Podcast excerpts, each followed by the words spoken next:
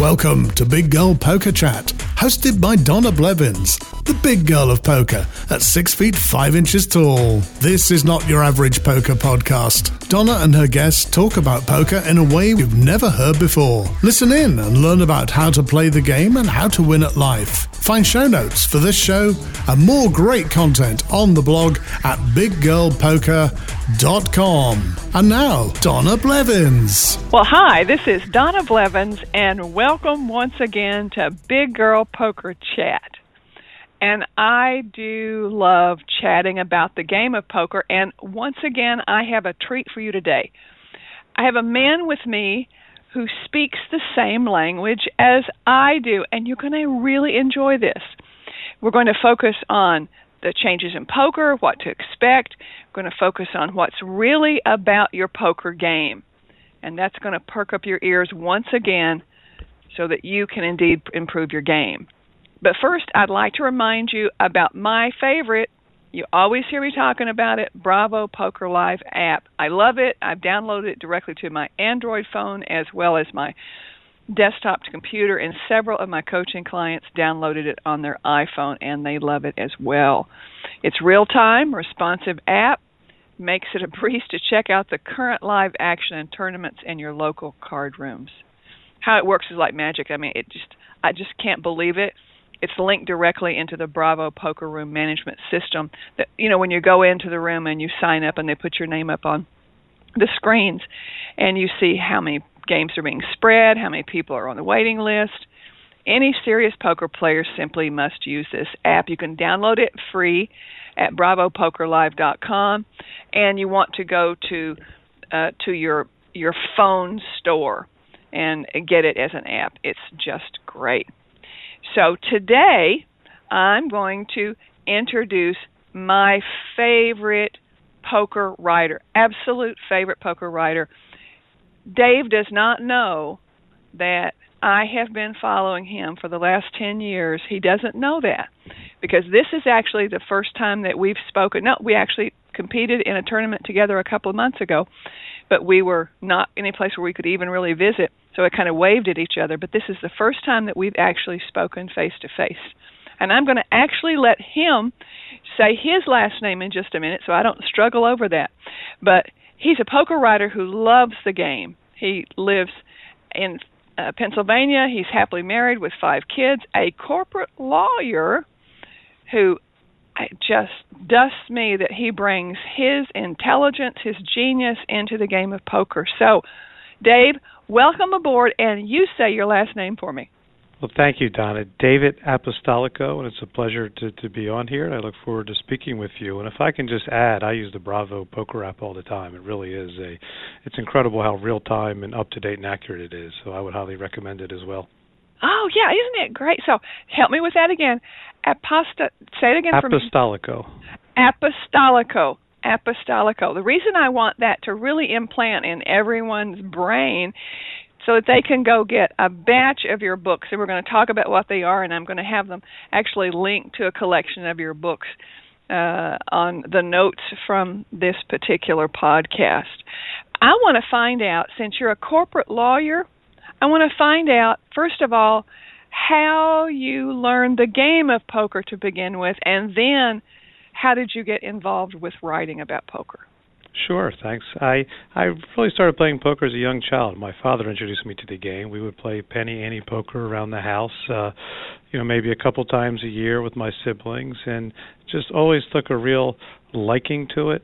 Uh, I probably really didn't, you know, play throughout college, but when I went to college, it was hard to find a game. It wasn't like today where you know poker has exploded and you know there's all kinds of available games online and with friends. I mean, there was only probably a few people around campus that would play, and we'd have a regular game. And then uh, as I got older, would start going down to take trips to Atlantic City with my brother-in-law, and we would talk on and back on the way forth about uh, about just different analysis and uh, just really started you know reading a lot about it and, and realizing how much I didn't know what an incredibly difficult game it is to, to to get good at even though it's a relatively simple game to learn so the more and more intrigued I became and writing has always been a, a passion of mine. It was uh, kind of a nice marriage of my two favorite hobbies, so to speak, writing and poker. That I was able to start writing about poker, and was fortunate enough to, to find some publishers interested in publishing my stuff, and then I kind of branched out into writing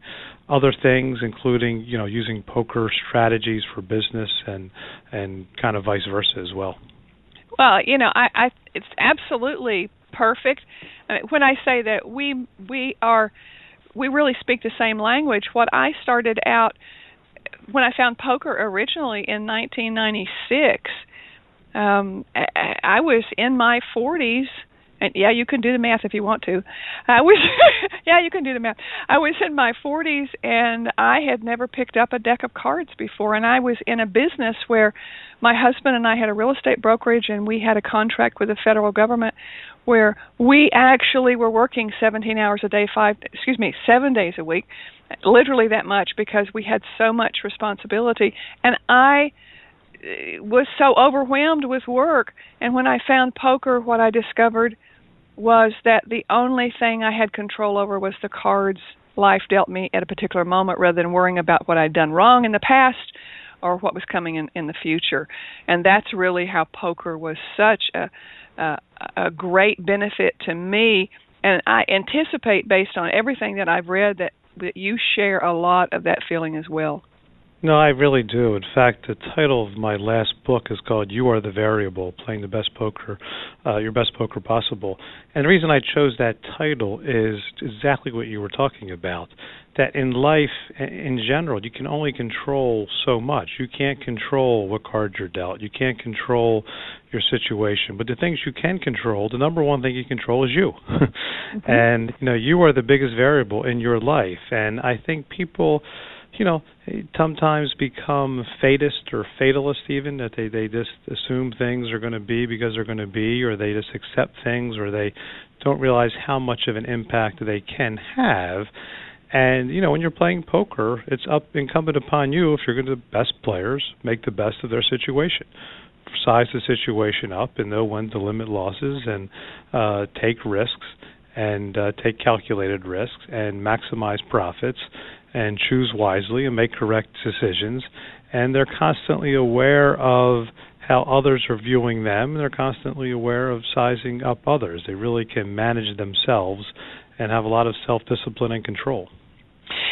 And I'd like for you to describe, you're talking about your mindset really significantly, but tell me what you believe someone should have as a strong poker table image. Yeah, that's that's quite interesting. I think it really depends on what your comfort level is. I don't want to say one size fits all because to say you really need to come in and be fearless or be aggressive or project this image, if if you're not comfortable playing that way, it will be disastrous. Um, I think you should one to some extent hide what your true intentions are or try to stay somewhat neutral in your appearance. Least that's what I find works for me. But what I also find very interesting is you have to constantly be aware of how others are perceiving you. Because um, that's really, really important. I'll give you a perfect example. I think the tournament we played in a, uh, last month was a senior poker tour.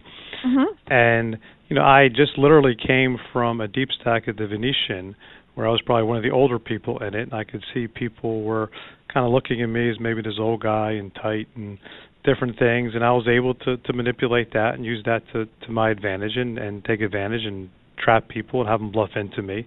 That was very successful for me. When I got to the senior poker tour, it was kind of the opposite. Everyone was looking at me, asking me for my ID. They wasn't quite sure if I was old enough, and um, and I am. I, did qualify, uh, but I could see they kind of thought, gee, you know, it was almost like I was this young, aggressive guy, and you know, the first round I happened to get some cards as well and you know I was and I was playing well, and I could see they were very cynical and, and mistrusting and thinking I was playing overly aggressive. So you have to kind of switch gears. How are they perceiving me, and how to use that to your advantage? You're absolutely correct about switching gears, and and I have kept this under my hat. But since you're talking about switching gears, I'm actually going to be having a, another book of mine out uh, Uh, called "How to Get Your Back," how to excuse me, how to get your game. Hello, your brain.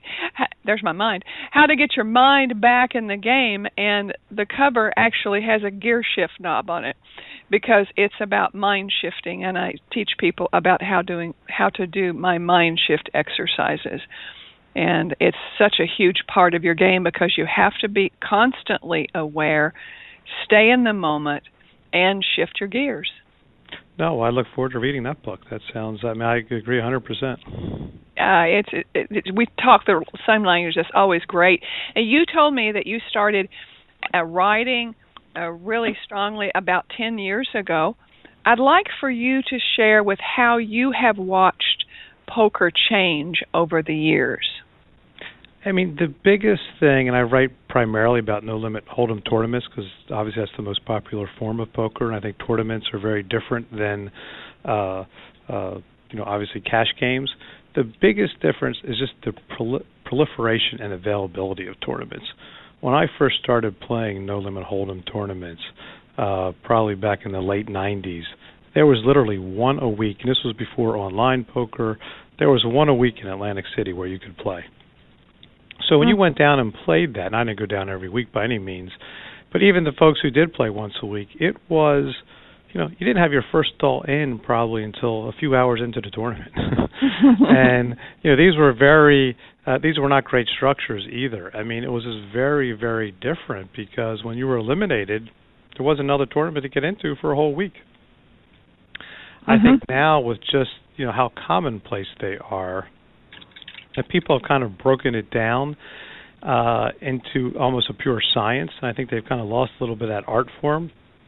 And where people may have been too tight before, I think there's an overemphasis today on, you know, pure expected value. Uh, and you know, obviously, expected value is a very important concept. Don't get me wrong, but I think sometimes especially in a tournament, it's not like a cash game where a pure expected value approach is not always the optimal approach. I mean, for instance, you know, once you forgetting aside re-entry tournaments and so forth, but once you bust in a tournament, you're you're out. Or in a cash game, you can reach into your pocket and buy more chips. Uh, so there's value in surviving. Uh, there's value in finding the best place to put your chips it's not necessarily getting into a coin flip with all your chips at a critical spot. Uh, and there's times you'll you'll have to do that, and times you'll even welcome doing that. But I think today's player uh, have read so much and are so knowledgeable that they almost take it too far to a science and think any expected value play in the hand itself is the correct play. And arguably, you can make an argument it is, but I guess, and, and it's probably much longer than our allotted time for this. There are so many other factors that go into the overall expected value of your of your uh, value within a tournament that I think it, you do yourself a disservice by breaking it down to any single hand. Yeah, and I think you're right. It, it has to be with it has to be paying attention to what's going on around you, and I really think that a poker tournament is just like driving a car on mountain highways, mountain highways, ones that have a lot of turns and curves in them, and you have to do a lot of gear shifting. And I really believe that that's a great metaphor for the poker game. And I think that that teaches us if we can realize that what we do at the poker table will benefit us in our life because poker literally mirrors life and and vice versa. So if we learn that we need to stay aware and we learn that we need to shift our game and we're going to see what's happening to the other drivers. Think about the other drivers. What are they doing with their cars? And I think if you think about it like that, it makes a whole lot more sense than thinking about, oh, what is you know, what is the expected value of the outcome of this hand? And and I have to admit that when I first started in poker, I was very resistant to learning about pot odds. I was, Dave. I, I was. I, I, I admit it. I, I've always been good at math, but for some reason, I just shied away from that. And when I finally said, "Okay, I've got to figure it out," I started studying the the books that were existing existing at that time on pot odds and they were so oblique it was so difficult for me to figure it out. And finally i said i'm going to get this and i'm going to get it simply. And then when i finally figured out how to do it simply i went god man this is really really easy. So it's you, it's important to know but you have to set it aside because those cards well, it's like we don't need those stinking cards because any two are going to do because it has to do with how you play the other player rather than your cards. That's absolutely correct. I mean, I like to to tell people phrase it this way to folks when I'm talking to them. They always try to look for the standard book play or the standard play, and they talk about that. Well, the standard play here is, and they pat themselves on the back that they're making the standard play. Well, the information that's available to everyone now is pretty you know robust and and and freely available that if everyone's making the standard play where's your edge mm-hmm. uh, what is your advantage and you know your advantage is you know I think people forget you're playing poker and you know there's a lot to it. And your advantage should come depending on the situation it may come from many different sources. But at the end of the day uh, you have to be shifting gears and sizing up your opponent and sizing up how your opponent is sizing up you, and uh, uh, you know take some calculated risks and use things like position and table image and cards and when necessary. Um, and, and the cards not necessarily be the cards in your hand; they could be the cards on the board. They're scary cards to your opponent. Uh, you know, there's a lot of things you can take uh, to your advantage if you're playing poker and sizing everything up. Well, what would you recommend would be the best approach poker players need to make when they are are feeling like their cards are dead all the time and there are other players that are consistently raising before they come in. How does a player today deal with that? That's a great question. You probably hit on one of my biggest pet peeves, which is everyone loves to complain when people tell a bad beat story. I actually don't mind a bad beat story because in a bad beat story, presumably the player made the right play and just suffered a bad beat, which happens to all of us. What drives me nuts is a card dead story. Because in in that regard, I think the player's making mistakes. You know, I was card dead for you know two hours. I was card dead. I got blinded out. I couldn't do anything. I was card dead well, if your card dead, you have to do something about it, especially in a tournament. Obviously, a cash game, you can, can wait it out. But in a tournament, when the blinds are going up and accelerating, I mean, that's not an excuse to be card dead. So you have to use things like position. You have to use things like uh, table image. I mean, if you sat there for an hour and haven't played a hand, well, you know what? If you have 10 big blinds and you shove pre-flop, you're probably going to get a lot of respect, and people are going to put you on a pretty good hand. So you may take the opportunity to do that before you get uh, uh, too low. But you also have to think of everything around you, what's happening before you, and what can happen after you. If there's, you know, a huge stack in the big blind, you know, pushing with five big blinds, you're probably going to get called with any two cards. If there's a small stack in the big blind, you might get called with any two cards. So you have to kind of think, you know, what's likely to happen when I do push with this short stack. Um, you know, perfect example. I was playing a tournament where I was in late position and open raised with Ace Nine, and the big blind had about not much more left than what I had, but uh, and he pushed in. Uh, he has to know I'm going to call there. I mean, I, I really have to call no matter what. It's me and him heads up at that point. And I don't even like to call at that point because I'm thinking he probably has, you know, a pair or a better ace or uh, something better than I have. Well, he turns over pocket threes, which is probably about the best situation for me. But as soon as he did that, I was thinking, what a terrible mistake he made because he knows I'm going to get called. He was the big blind he would be first to act after the flop. If he had just flatted pre flop and then just pushed the flop no matter what, he probably would have gotten me to fold because he had enough chips that I would fold on the flop if I missed. And I did miss the flop. And I think I spiked an ace or a nine on the turn or the river, and I won the hand, and he was out. So, you know, you have to think through the whole hand how it will play out. Um, and you know you have to think about position and sometimes you are the variable. It's you have to take charge and it's not necessarily your cards that are dictating what you do but it's position. If you're in late position and it's folded to you and you haven't had uh, played in a while and you still don't have anything i mean you should be thinking about what you're going to do before you even look at your cards. And sometimes that'll help you So I think sometimes we put too much weight on our cards, and that's why I say that's only one of the, the variables, and it's not one you can control. you know, but how you can how you act and play is, is the variable you control. Yeah, I, I agree with a 100%. Like I said, we're talking the same language. This is such a fun chat to have with you, Dave. I mean, this is this is so much fun. You know, one of the things that I have learned over the years because I predominantly prefer tournaments. I do very well in cash games when I do that, and people say, "Well, if you do so well in cash games, why do you do tournaments?" I, I just like tournaments better. Maybe it's I don't know why. I don't know why I like them better, but I do. I think um, there's more poker. I mean, personally, I think there's more poker playing involved, and because you are, the action is forced, so you have to kind of think ahead and do things. You can play more by the book in a cash game. Maybe so. Maybe so. I mean, I I was having uh, difficulty with my one two no limit and two five no limit, and and about six months ago, I said, okay, I've got to get over being difficult about that and change my mindset.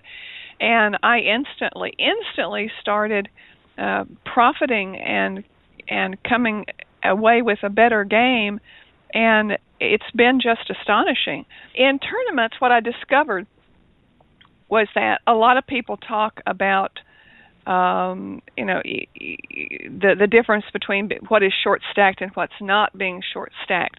You know, you might start out being 300 big blinds because of being deep stacked, and then before you know it, you're down to 30 or 20 because the the big blinds are going up so fast.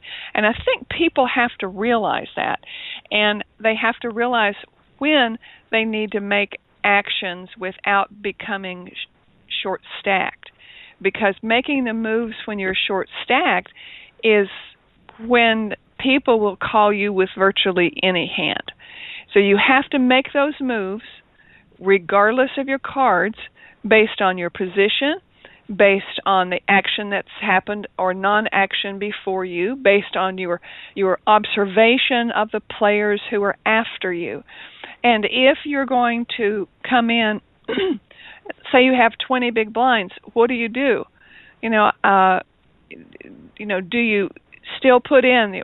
People are doing three, two and a half big blinds, which just drives me nuts. I have to admit to that, uh, b- because it just it just seems like a waste of time. All you're doing is asking other people to give you a call.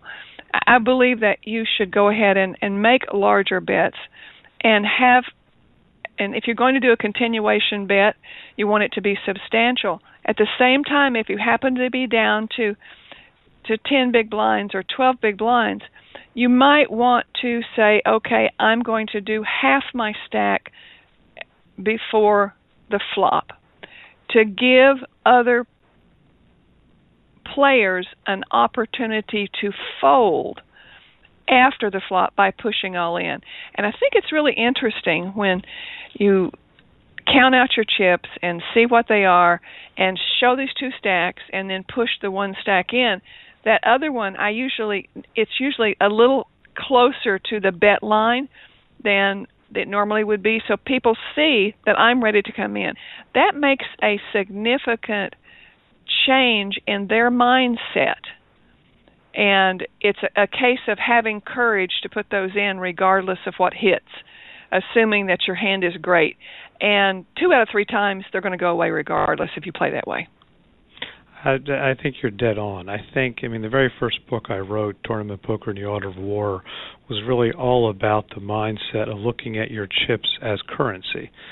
And it, it, it really is how do you maximize the leverage of those chips? Because those are your tools, those are your weapons, those are what allows you to advance and ultimately win a tournament. And I think people are too cavalier or don't necessarily recognize the power of those chips or don't use them to maximum leverage. I mean, I think the, examples you just gave are great ones. I think people too often think, well, I'm down to 15 big blinds or 12 big blinds and need to push or fold. And eh, and there's something to be said for that, but that may not truisms in general I think are bad in poker.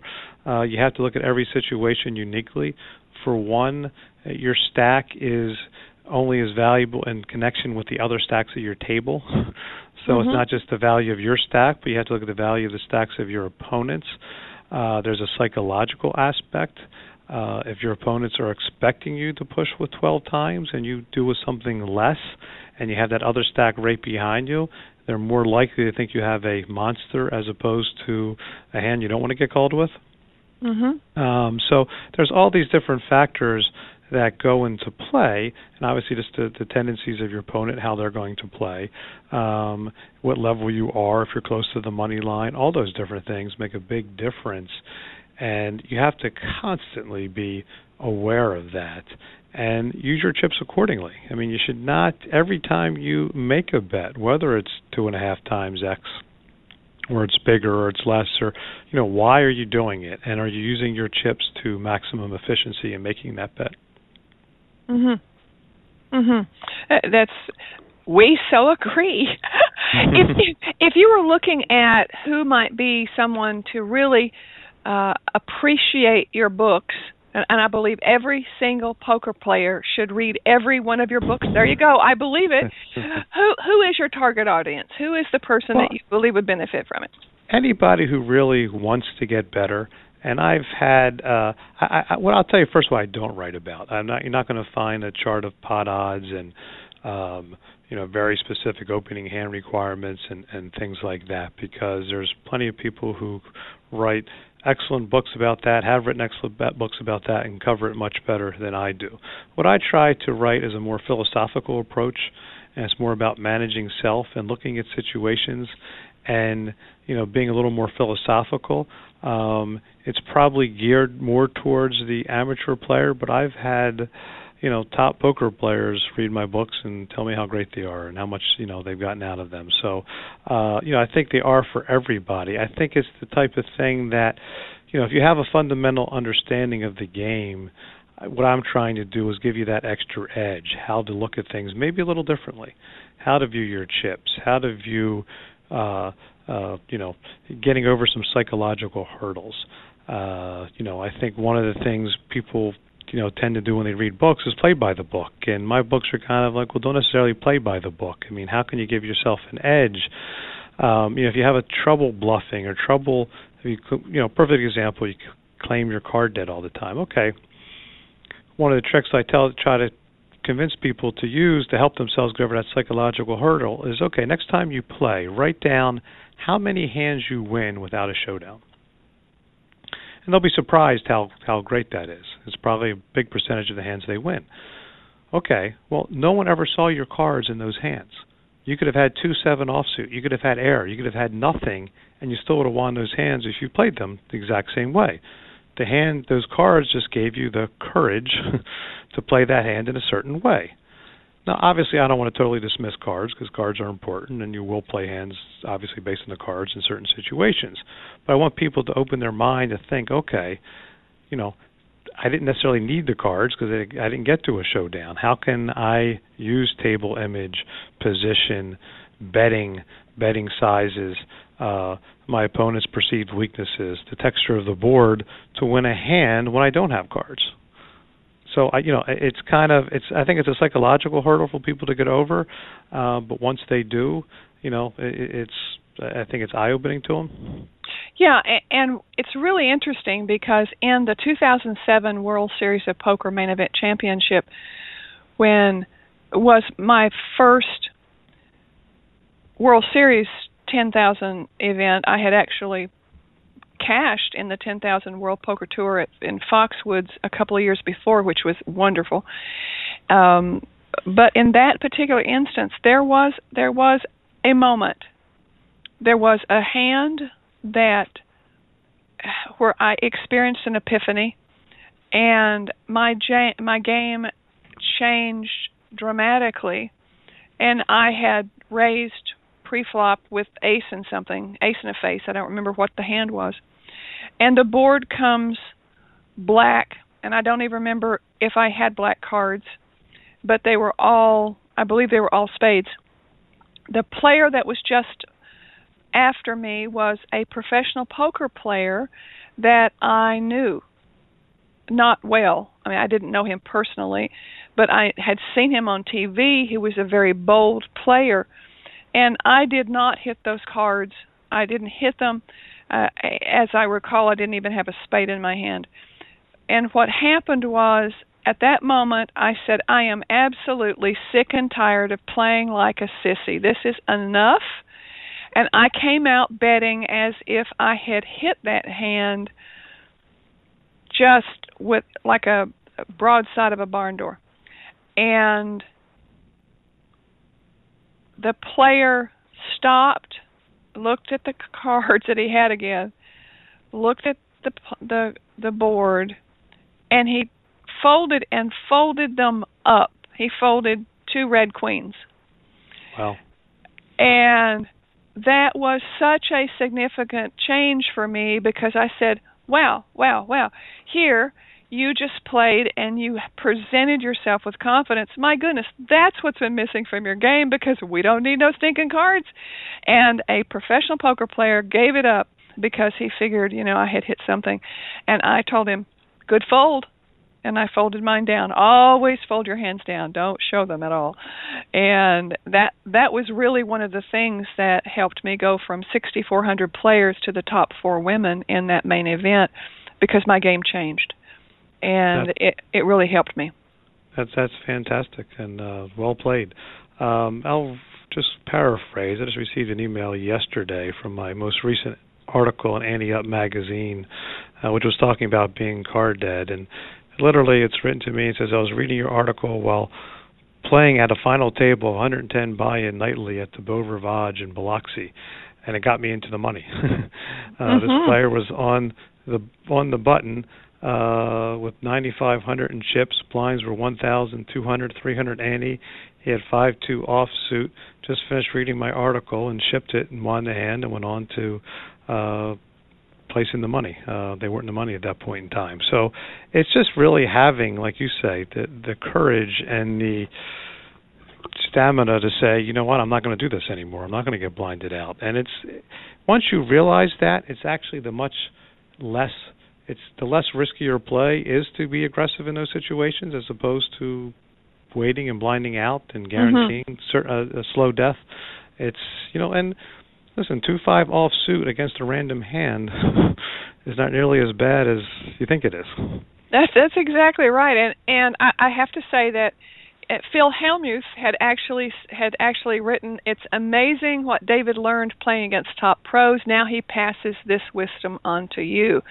So I think that that is just really giving you a pat on the back, and you know, I, I Tom McEvoy is also one of my absolute favorite World Series of Poker champions, and he also felt that your third book, telling you how to destroy your opponents at the poker table. He loved them and felt everyone should add all of your books to their poker library, and I am saying that as well.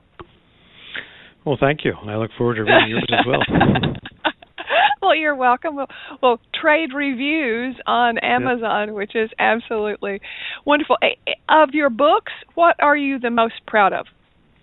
Um, I really enjoy kind of the cross discipline analysis. So, probably I wrote a book called Poker Strategies for Winning Edge in Business.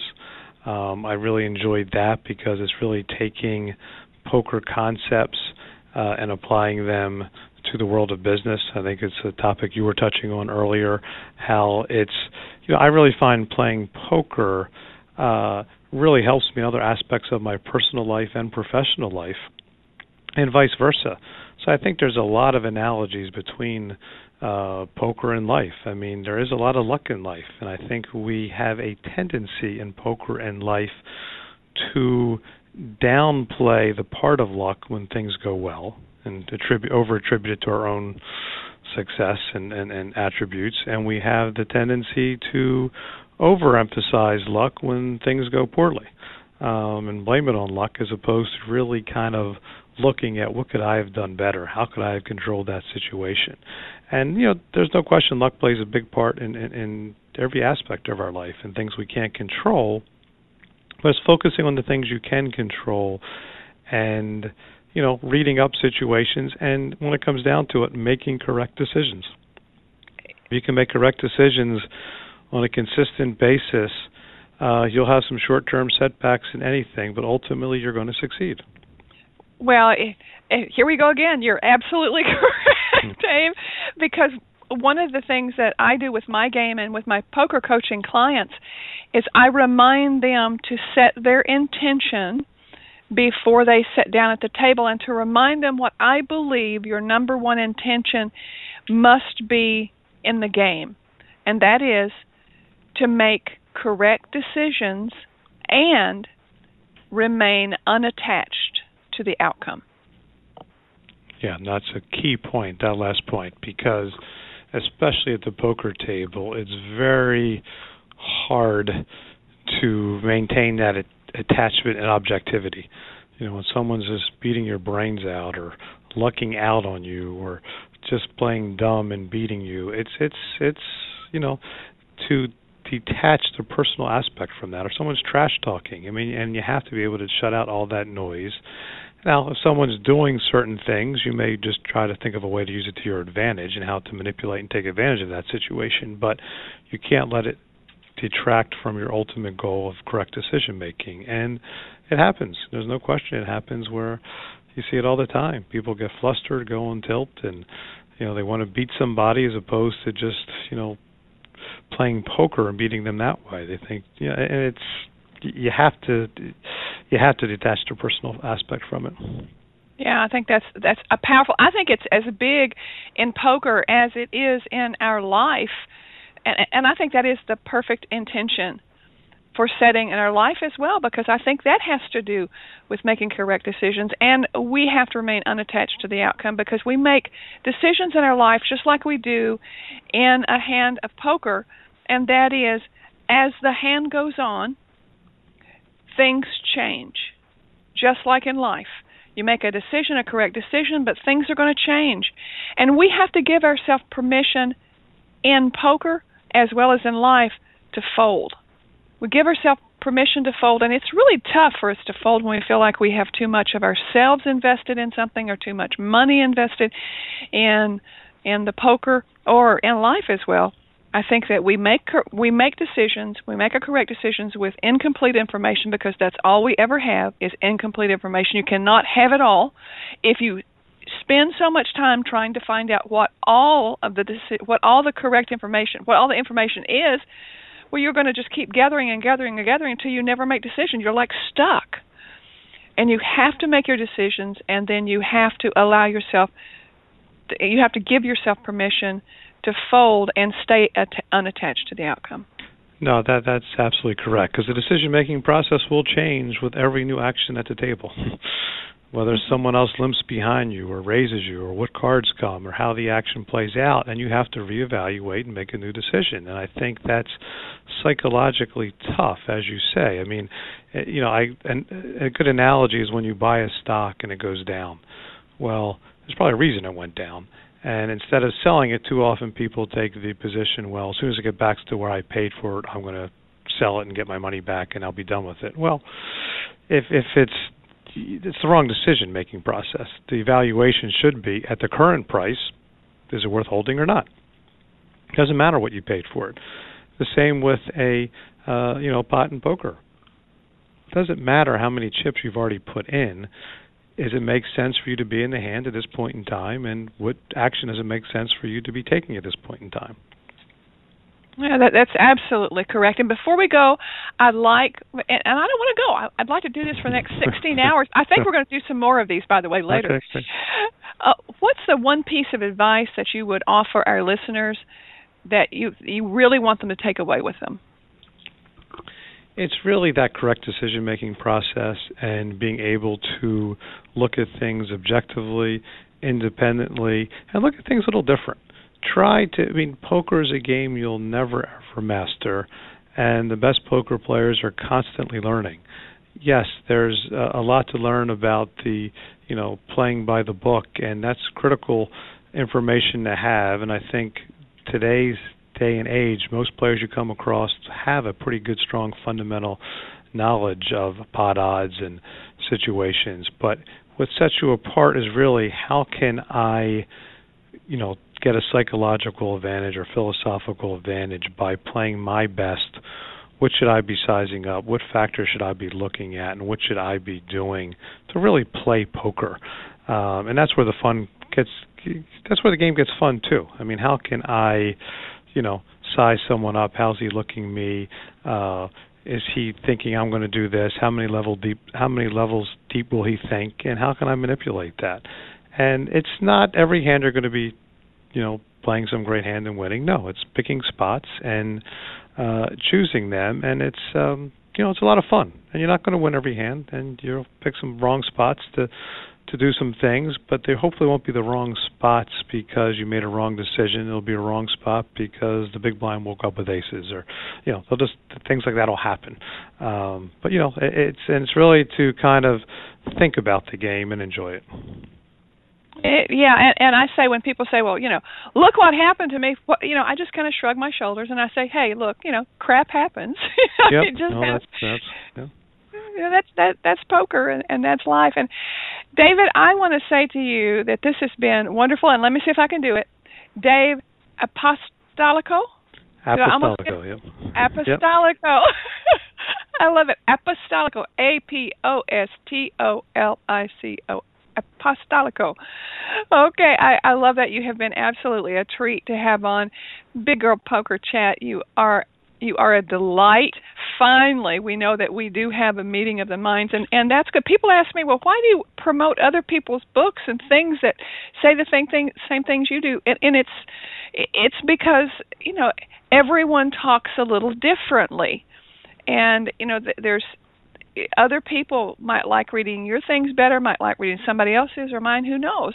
But I believe that when we help each other, when we talk about things that we agree with, I think that's wonderful for life. I think that's supportive in our industry. It's supportive for authors. I think that's supportive to the poker players because they hear what they must pick up and learn about. So I want to thank you very much for being with me today, Dave. Thank you so much for having me. I really enjoyed it.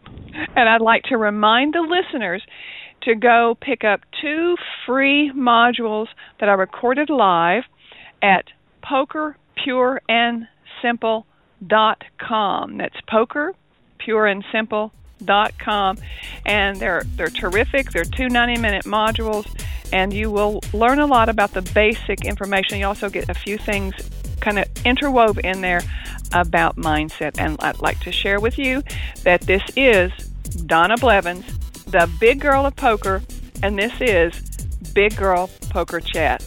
Bye bye for now.